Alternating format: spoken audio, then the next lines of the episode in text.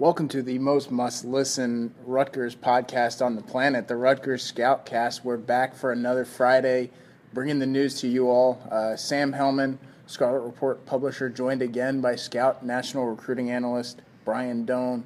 We're going to make you try on that National Recruiting Analyst hat in detail with some questions coming later, Brian. But uh, how you doing? I'm doing well. Um, you know, just gearing up for end of camp season finally. Practices are going to start at the high school level in a few weeks. So uh, get a good look at me now, Sam, because in about a week you're not going to see me for a while. I can't wait to fast forward to that. Really, not too much going on this week in the news, the world of Rutgers, which is probably a good sign for this time of year. I mean, you have a couple camps going on, and you have some coaches working local camps, but for the most part, it's vacation, gearing up for uh, media day. I know Chris Ash is out on the West Coast with his family this week, but we'll see him in Chicago Sunday and Monday. LA? Because I spent some time in LA. I could have given him some pointers. No, San Diego, which uh, I could give him some pointers there yeah, too. We all know the uh, Spanish translation there. Brian, uh, how are you? Carmen, San Diego. Where is Carmen, San Diego? I'm going to assume you've never seen Anchorman. I have two young kids. Like, when do I have time to watch a movie? Thanks, Brian. And before we get into the news, uh, let's jump right into our guest interview segment for the week.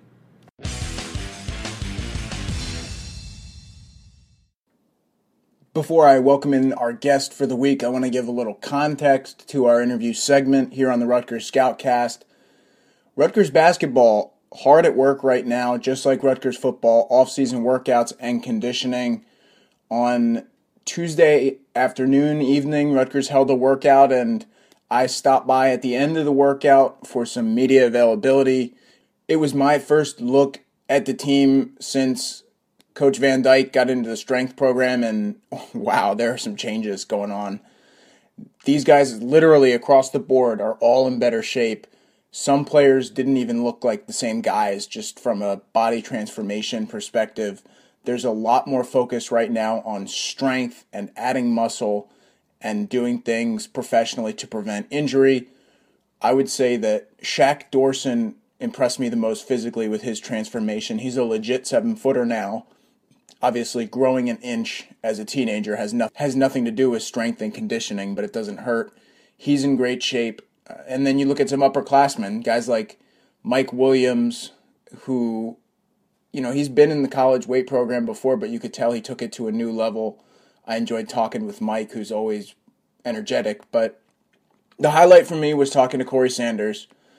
Uh, talking to Corey Sanders is frankly quite often a highlight of my day when I get a chance to do it. He's incredibly entertaining. I love guys that come from Florida and embrace it. He's got that Florida swagger, and you can hear some of that in the interview coming up. This is the first time that as far as I know, anyone's gotten to talk to Corey Sanders since he declared for the NBA, did some training for the NBA down in Florida, and then decided to come back to Rutgers for what he calls unfinished business. You can hear him describe it in his words in our interview segment.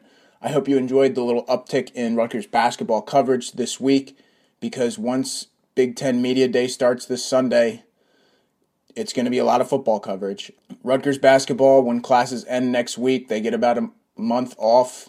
It's going to be a stressful time for the uh, basketball program in hoping that these guys keep on their grind on their own schedule without Rutgers able to hound them in person. And just a quick side story from my experience at the RAC it's an example of times changing and ideas changing at Rutgers.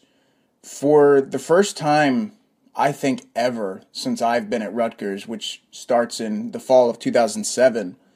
I had a security guard at the RAC come up to me, ask me what I was doing there.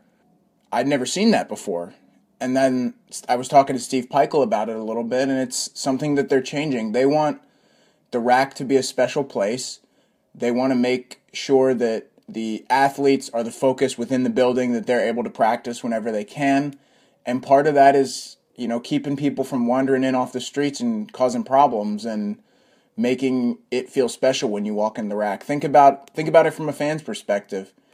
When you walk in there, you want it to feel special. And if you can just walk in at any time and interrupt workouts and business meetings, then it's not special. So that's just one small example of the kinds of things and the culture changing that we're talking about.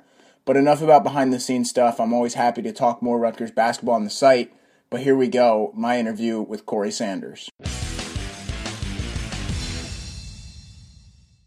Corey, just talking to you after the workout today. How are you feeling? Like, how hard are you getting pushed now? I'm feeling good. You know, I'm getting pushed to, to my max level, you know, with these new coaches. And uh, I'm just thanking them for everything, you know, because uh, without work, I'm not going to get better. And I want to get better to reach that, that next level. So, and to win games. So, we, you know, if I don't get better, we're not going to get better as a unit and just myself. Do you like the way that this new coaching staff, Coach Pikiell, and everyone is challenging you? Mm-hmm, yeah, I love it. You know, I'm always up for a challenge. You know, coming here, I knew I was going to be in for a challenge. You know, through the first year, I got through the first year of obstacles, so now I'm just focused on, you know, improving. You know, with my teammates. You know, with our coaches. You know, the coaches get better too as as we get along, and um, you know, just, we're just in here working right now, trying to uh, piece everything together for this year. you obviously explored the NBA. How much did you learn from that experience? Um, I learned a lot. You know, I just I trained for like a week and a half down in Miami and uh, you know just trying to get some feedback from those top, those guys. You know they work with the top players and stuff like that. So I got great feedback. Um, you know they wanted me to pursue more into it, but you know I just wanted to come back and you know redeem myself know from last year. Um, as as a as a as a person, as just me and my team, you know we didn't do so so great. So you know I want to come back and uh, have a winning record and you know do things that I know we can do, and you know we can go beyond you know what I have set for us, but you know, it, it, all comes over time and work. You deciding to come back. I mean, you mentioned redemption. Just how exciting is it now that you're back and working out with the team again? It's great. You know, I, you know, it's basketball is in the air. You know, we get in here um, two days out the week. You know, right now we only got two hours, but you know, those two hours we go hard the whole two hours. We're in the weight room every day. So you know, it's the little things that we're doing right now, and then until we get back in September, until we can really crank things up. But you know, we're focused right now on changing the culture around here you finally get to play with Nigel Johnson. You excited for that? I'm yeah, I'm really excited. You know, every day we go at it. You know, he pushes me to go hard. I push him to go harder. You know, after after practice, we're playing one on one. Me, him, and Mike. We are just playing, um, you know, the seven one on one. Whoever gets there first. You know, uh, and it's great competition. You know, having somebody like that in our backcourt, I feel like me and you know me, me, Nigel, and Mike, we could have one of the best backcourts in the Big Ten. You know, next year. You know, I and I stand by that. You know, you can quote me on that. So, you know, I'm, I'm ready. I'm ready for my boy. You ready? Um, I know that you were obviously close with Coach Jordan and some of the guys that left, but having Coach Vetrone come back, mm-hmm. how, how, much easier is the transition with that happening? Oh yeah, you know he's a he was he's really one of the main reasons I came. You know we have a great relationship. You know I'm close with him and his family, and you know he's like he's like a he's like that that OG. You know he's a, he's an OG of mine. You know. Um, and I'm glad that you know we were able to keep him because you know he's just he's just done a lot for me. He's here for me, you know, for guidance and anything I need, he's there for me. You know, so it just made made it easier for me to come in here and work, work and give it my all. Before I started recording, we were talking about how you're in much better shape now. Tell, just tell me what have you been doing and, and how much better physically are you now? Um, well, like I said, every day we've been in the weight room with Van Dyke, and he just does different things I never, you know, did in my life. Uh, we, definitely things we didn't do last year. Um, you know, and I came up, I didn't gain about six pounds now. I'm trying to at least gain like 10 before the season starts and uh, and just stay solid. And, you know, uh, get in better better shape. And, you know, he's conditioned us right. So um, you know, I really appreciate him because he's doing a lot for us in that aspect. Uh, three more things. At the end of these interviews, I ask some kind of weird questions. So I guess just your your experiences at Rutgers. Who who would you say is your favorite Rutgers player? Ever? Doesn't, doesn't have to be yeah ever. It doesn't have to be basketball. It could be football or lacrosse or whatever. Carew, Carew and Grant, and Janarion Grant. Yeah, yeah, them boys that's his name, right? Yeah, yeah. Yeah, yeah. yeah you're Florida guy. Yeah, Florida guy. Florida guy right there. You know, I love watching him. I go home and watch, you know, his highlights. Uh, just just cause, you know, that's exciting to see, you know, somebody from Florida, you know, putting the work that he does in Carew, getting to the league for football, you know, that's great. So uh, I went and watched his games last year and he was amazing. So I like I really like him. Um, what I guess in terms of your experiences here at Rutgers so far, what's your favorite memory? Something that you really remember through your first year here? First year here, I guess my favorite memory was that shot I made in here. And, you know, those that in that 39 point game, that was just crazy to me. You know, it was just that was, that was just a night to remember. You know, that was one of the nights I just I can't forget. Like I want a picture of, of that shot. You know, up on my wall one day. So. Do you even remember how you made that? Like, I, remember, I remember the. Or you just black out and you made it? No, I remember everything. It was you know came up for the for the step back three, missed that short, got the ball at the elbow, went to the side of the, uh, you know, top of the three, threw it up. You know, and Mike was mad that he wasn't able to take that shot because he fouled out. But you know, if he was moving his feet a little more, it would have been all right. Yeah, he was, he was, he was. Uh, last thing, what's your favorite uh, meal on campus now? Favorite meal What's your on campus? go-to? My go-to, uh, I'm I'm always at Giovanelli's. Uh, Giovanelli's has like the best pizza slices in, in, in buffalo wings I've ever tasted. So shout out to Giovanelli's. The buffalo chicken pizza is pretty strong. Yeah, yeah, all that. Yeah, see. Thanks, Corey. All right.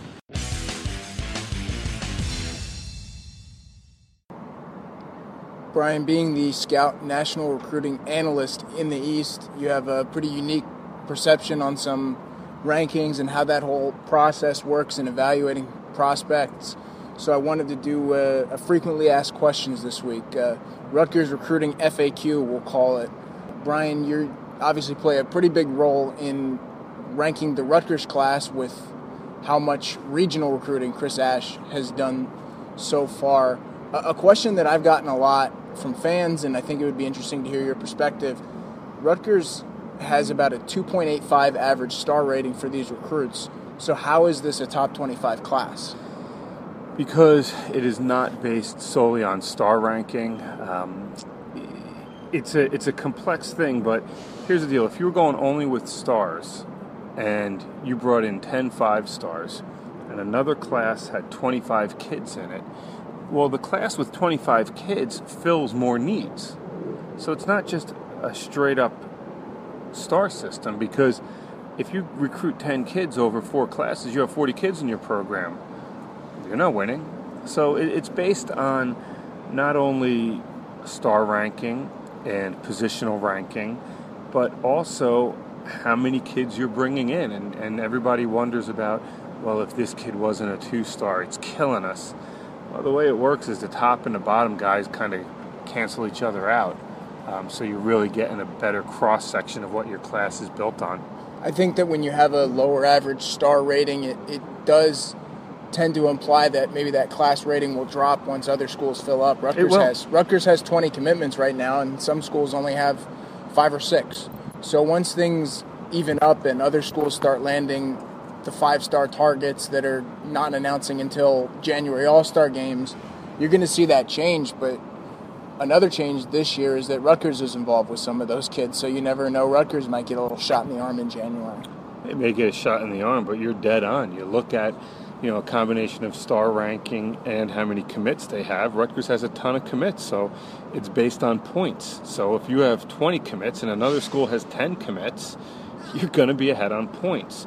Um, that's why it's great to celebrate where Rutgers is as a class right now, but it's not staying there.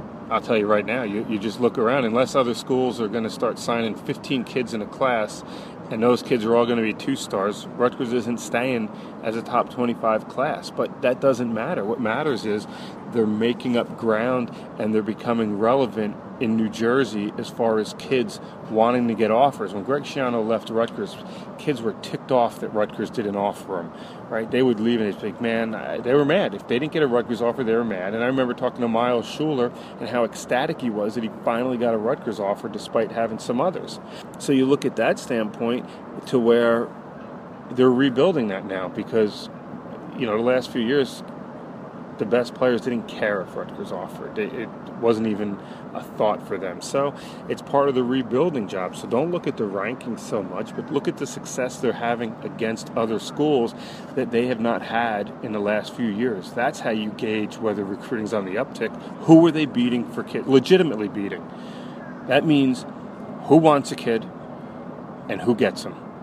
Remember uh, talking to Tyler Hayek right after he was supposed to talk to Rutgers about an offer, and Rutgers didn't offer, and he was legitimately upset and a little angry about it. I mean, I think that's kind of that transition. You mentioned Miles Schuler. I know Hayek doesn't have the same level of offers that Miles Schuler did when Rutgers came into the picture, but it was a kid that was real mad about the offer, and so then when it came, it meant something special, and it was a quick commitment. Yeah, and, and that's what you're looking at. I mean, when you're talking about the top 10 classes, it doesn't do any good to have it happen once. It's got to be over a period of time. And I did a uh, piece sometime in the spring after signing day about the top recruiting programs of the last decade across the country. And what you found was Alabama and LSU were in the top 10, I think, nine of the 10 years. Alabama's won about four national titles in recruiting. Florida was up there high, Ohio State up there high. Uh, Teams with money that went. Texas was up there high. And if you remember, you know, they didn't hit the skids until the last four years or so. And so you're exactly right. I mean, Alabama's recruiting staff is probably bigger than Rutgers' staff. So they invest a lot of money, but the key isn't do you have a top 25 class this year? The key is if you're Rutgers, can you put together a top 30, top 35 class this year, next year, the following year, and the following year? Because that's when you start seeing the difference on the field, not in one class. Uh, next question, Brian. One that we've both gotten a lot. Bo Melton, top receiver in New Jersey, why is he a three star kid and not a four star? And what are the chances that he gets bumped up to a four star when you continue to evaluate him? He's got a chance when I watch him play this year. I want to see him more as a receiver. I watched him play twice last year, it was as a running back. And I want to make sure he can, you know, that he has the good hands. I want to make sure he understands routes as a receiver and, and can he get the separation, which I think he can. And just because you're the number one player at a position in a state doesn't mean you're a four star or a five star. It depends on the on what's going on that year. You look at this year in New Jersey, not good on the offensive line, not good in a lot of places to be honest. There's not a ton of receiver depth. Um, there's not a lot of running back depth. So, you know, the D line is terrible in the state. Um, and that's no slight on who's ranked, you know, the top kids because they're the top kids but you look at it and it's just not a very deep year at a lot of positions in the state. So usually you'd see the number one receiver in the state would probably be, geez, probably a top 200 kid in the country. It's just not the way it is this year. And then again, you look at Melton once again, and look, I love Bo. I think everybody knows I love Bo as a player. He's not 6'3, who runs great and he's not a little five eight five nine water bug who can scat through everything and make a ton of people miss in space. So let's see what he is. And, and that doesn't mean he's a bad player. I think he's a really, really good player who I've been on record saying the former staff missed the boat. Even, you know, they should have offered him months before they actually did. Well, but it doesn't make him a four star. So you talked about his height not being ideal for what he does but what's what can he change or what can he show you to become a four star yeah, kid? Yes, like I said, you know, he can show me how good he is at running routes. He can show me that he is a sure-handed pass catcher, and he can just continue to perform the way he, he has. And the other thing is, you know, this idea that if you're a three-star, you're no good, has got to be the most ludicrous thing that people think that in order to be good, you have to be a four star. There will be 350 players this year in the country that are four or five star players. And so automatically everybody thinks, oh, he's a three star. He's not any good.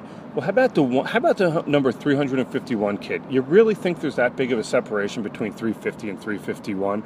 I mean, you know, people get caught up in the stars, and I get it. That's part of our business, the stars and the rankings, and and we feed that.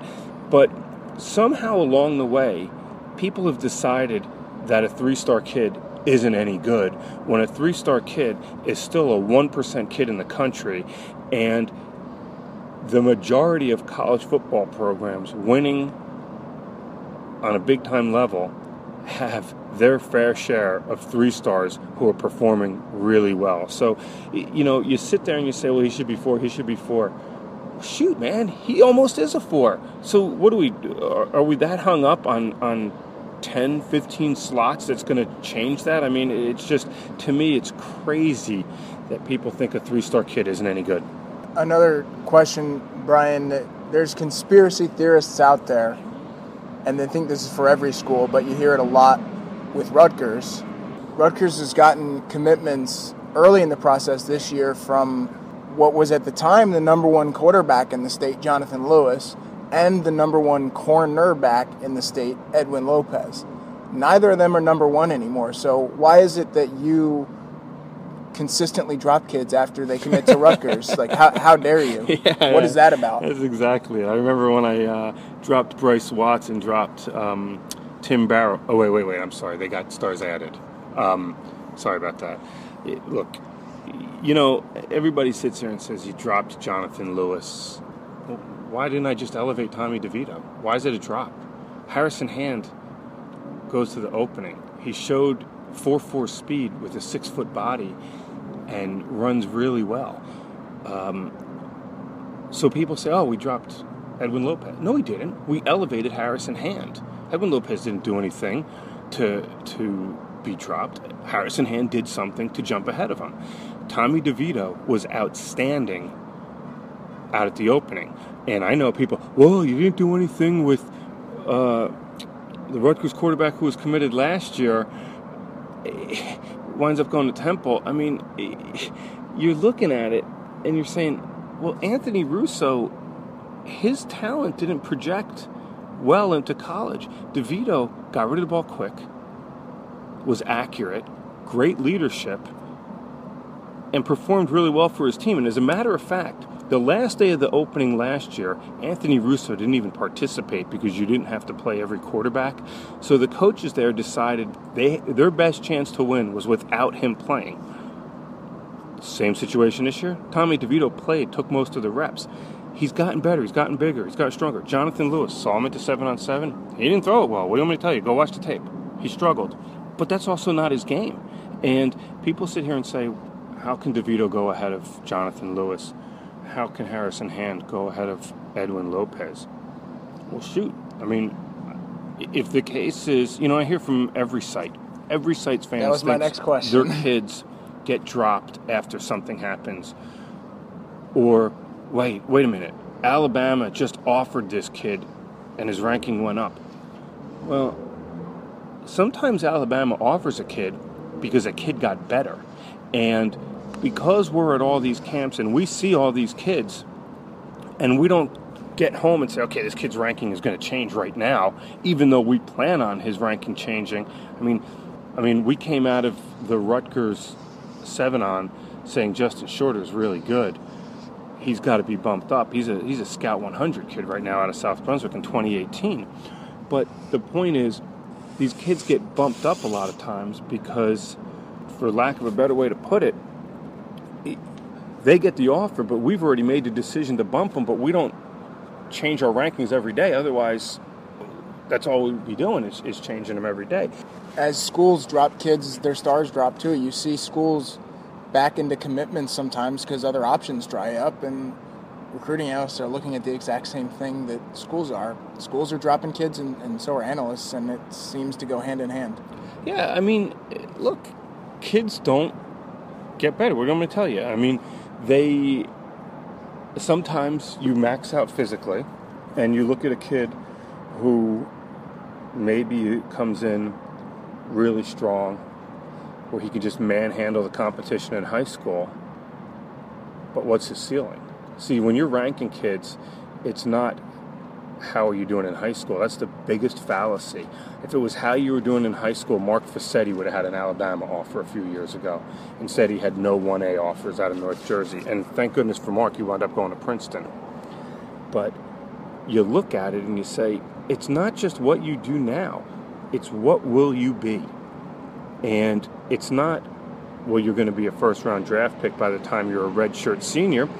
Because if you're only getting one year out of a kid, well, you can't make him a five star. And if you're getting three years out of a kid, well, yeah, I mean, the, the basic rule is, you know, a four star, you know, a five star you expect to go in the first two rounds of the NFL draft. A four star, you would expect him to be an all conference player. A three star, you would expect him to be a two year starter. And a two star, you're expecting him to be a contributor or a backup, or maybe a guy who starts for a year. That's what you're looking at. And you go back to it and you say, well, look at this two star started for three years. And you can pick anything and find an exception to the rule. Yeah, Kyle Flood won nine games. Exactly. But the other thing is, you sit here and you say, you know, everybody's like, oh, the Rutgers walk on program, look how great it is, all the walk ons that played last year. They're really showing, you know, and, and I listened to it go on and on about how these walk ons were doing so great. No, no. They, they, they, that's why they didn't win last year, because you had too many walk ons playing who put in a lot of work, and there's going to be one or two that are good, but some of them just are playing because there's nobody else in the program to play. And so you tell me who you'd rather cover uh, a four star tight end or a walk on tight end.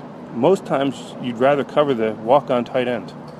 Last question, Brian, before we transition into the uh, Q&A mailbag segment for this week.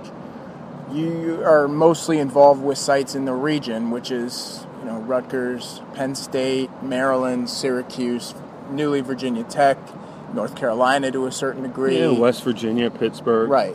Which which site or which fan base do you think hates you the most? Because I gotta go. I gotta guess it's Rutgers. I'm curious from your perspective. Who do you think hates you the most? Where are you the biggest villain? Well, those are two different questions. There's a difference between being a villain and being hated. Um, I, I, don't know. It depends what day the rankings come out.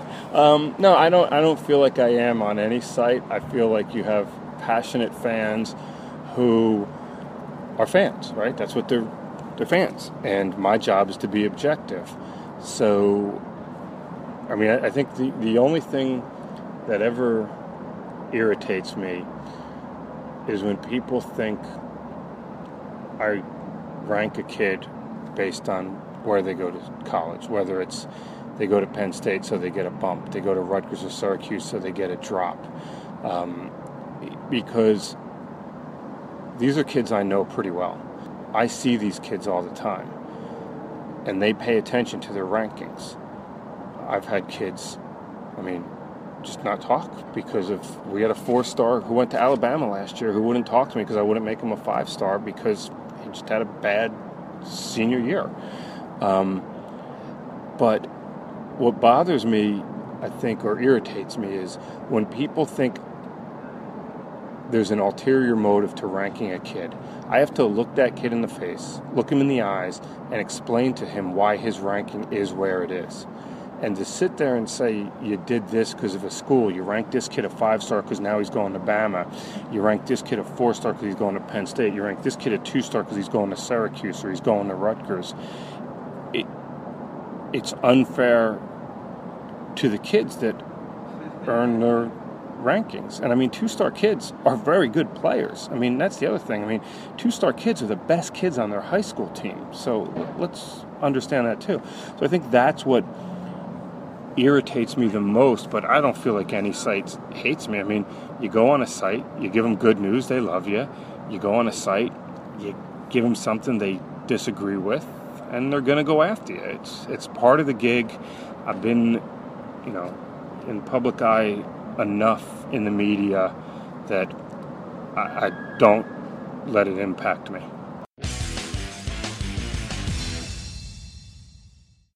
Welcome to the Rutgers mailbag segment for this week here on the Rutgers Scoutcast. You can contact me at Sam Hellman Scout on Twitter or on the Scarlet Report premium message board to get your questions in. The question this week came in reaction to Evidence Njoku and his verbal commitment to Miami. What do recruits see in Miami is the question. With the with the attendance pretty well documented isn't good down there and the team hasn't won in a while. What do recruits see in Miami? Brian? Oh boy. How much time we have on this podcast, Sam? Let's, we got a while? Let's try and keep it to a couple minutes because we could probably go on for quite some okay. time. Okay. Well, the attendance thing, I mean, you can ask the same thing up east when kids choose any school not named Penn State, you know, who's getting 100000 a game. But what do they see? A lot of people don't know this, but Miami is a really good academic school. Very and, good. And they think of the U and they think of the swag. And for whatever reason, they don't think it's a good academic school, it is a very good academic school. So mom and dad are on board with academics. The campus, gorgeous. Coral Gables, Florida, beautiful. Absolutely beautiful. it is equivalent to me to USC in the sense of this. USC is a stellar academic program, private school. Facilities are, you know, okay. Football stadium falling apart, but LA Coliseum nice. And I get that Miami plays in whatever they call pro player stadium these days. That's from my Dodger days when it was pro player. But, you know, 40 minutes from campus or whatever it is. But the flip side of that is you only go there seven times a year. So it's not like, you know, you're going to make a decision with bad attendance based on seven games a year. Are you kidding me? So what do they see? Incredible academics, a beautiful campus, and a great area to live.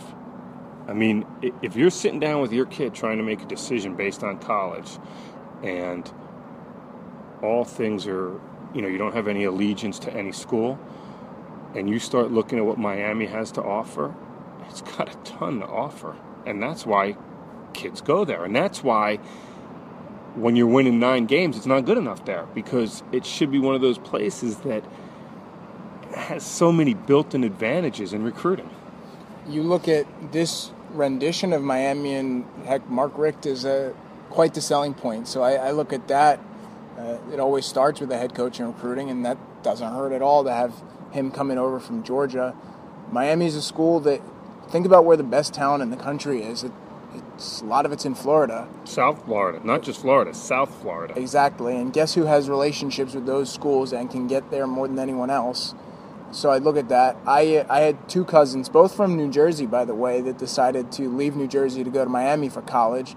They didn't regret it. Very good education, like you mentioned and there's a lot of different cultures coming down there, so you, you can find a way to be comfortable. Well, that it, and that uh, I bet you that Hurricanes in the NFL reel looks a lot nicer than the some of the competitors.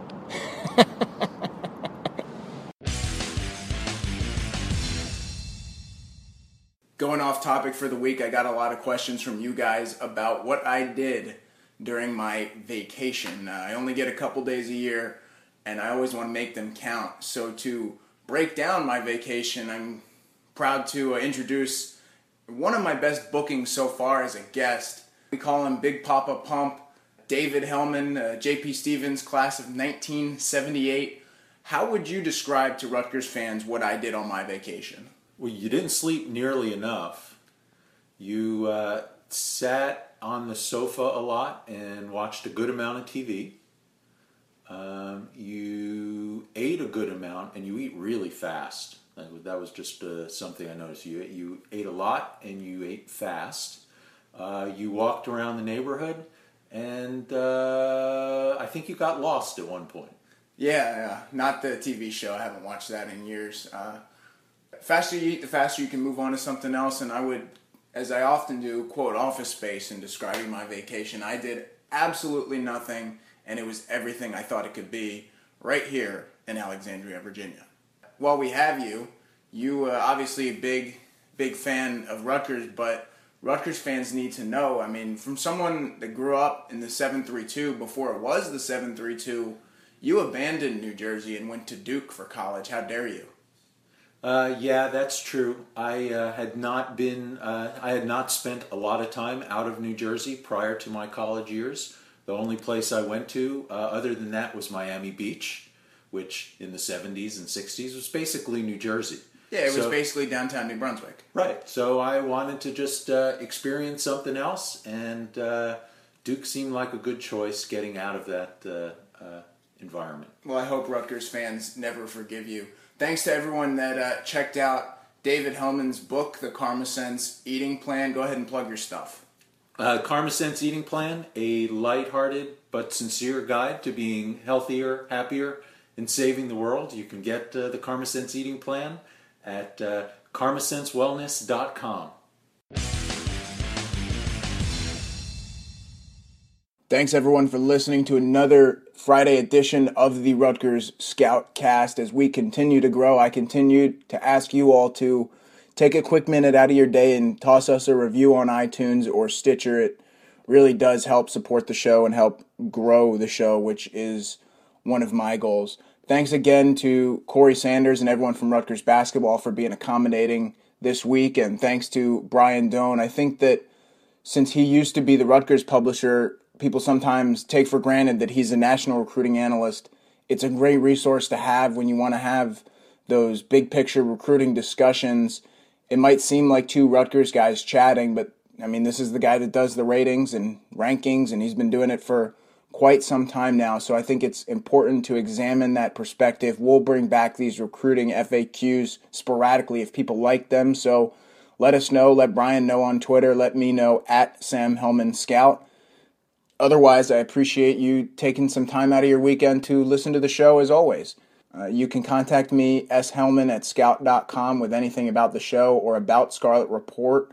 Don't forget our uh, chance for a extended free trial if you use the code phrase on the podcast. The code phrase this week is Giovanelli's, a great pizza place down on Easton Ave that you heard Corey Sanders talk about. As you listen to this, uh, I'm either packing or on my way out to Chicago, so stay tuned for a ton of Big Ten Media Day coverage. I'm Scarlet Report publisher Sam Hellman. Thanks for listening.